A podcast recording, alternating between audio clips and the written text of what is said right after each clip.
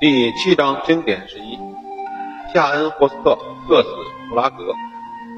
一八一二年六月，拿破仑指挥四十六万大军进攻俄国，虽然占领了首都莫斯科，但没能夺取最后胜利。从十月九日开始退却，直到年底才退出俄国境内。在东将军和俄军的追击下，最后只生还一百六十人，结果十分悲惨。从这个时期，已被拿破仑征服的普鲁士人举起了反拿破仑大旗。这时，以夏恩霍斯特为总参谋长的普鲁士高级军官都在积极进行独立战争。然而，拿破仑确实是一位危难中的强者。他立即组起一支二十万人的大军，集结在易北河西岸，开始反攻。这时，由布鲁克指挥的三点五万普鲁士军队与八点五万俄国军队。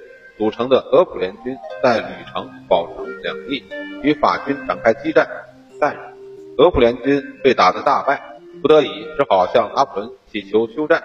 这时拿破仑也要休整军队，于是拿破仑就答应了俄普联军的请求。夏恩霍斯特分析两次战败的原因，认为普法两国兵力相差悬殊是成败的关键，于是到处奔走筹建新军，又决定。与拥有十五万精兵而又坚持武装中立的奥地利结成军事同盟，因为奥地利与法国是宿敌，所以有可能接受普鲁士的要求，参加对法作战。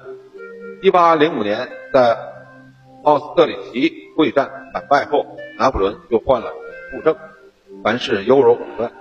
加恩霍斯特经过全面分析，决心亲自前往奥地利首都维也纳，以便当面向奥军宰相。梅特涅进行游说，他在战场上受过伤，忍着伤痛，于当年五月前往布拉格。不知什么原因，奥地利政府拒绝他入境，不得已，他只好暂时住在布拉格。原来梅特涅恐惧拿破仑，不懂揣行的夏恩霍斯特住在布拉格十分焦急，在那里白白度过了宝贵的时间。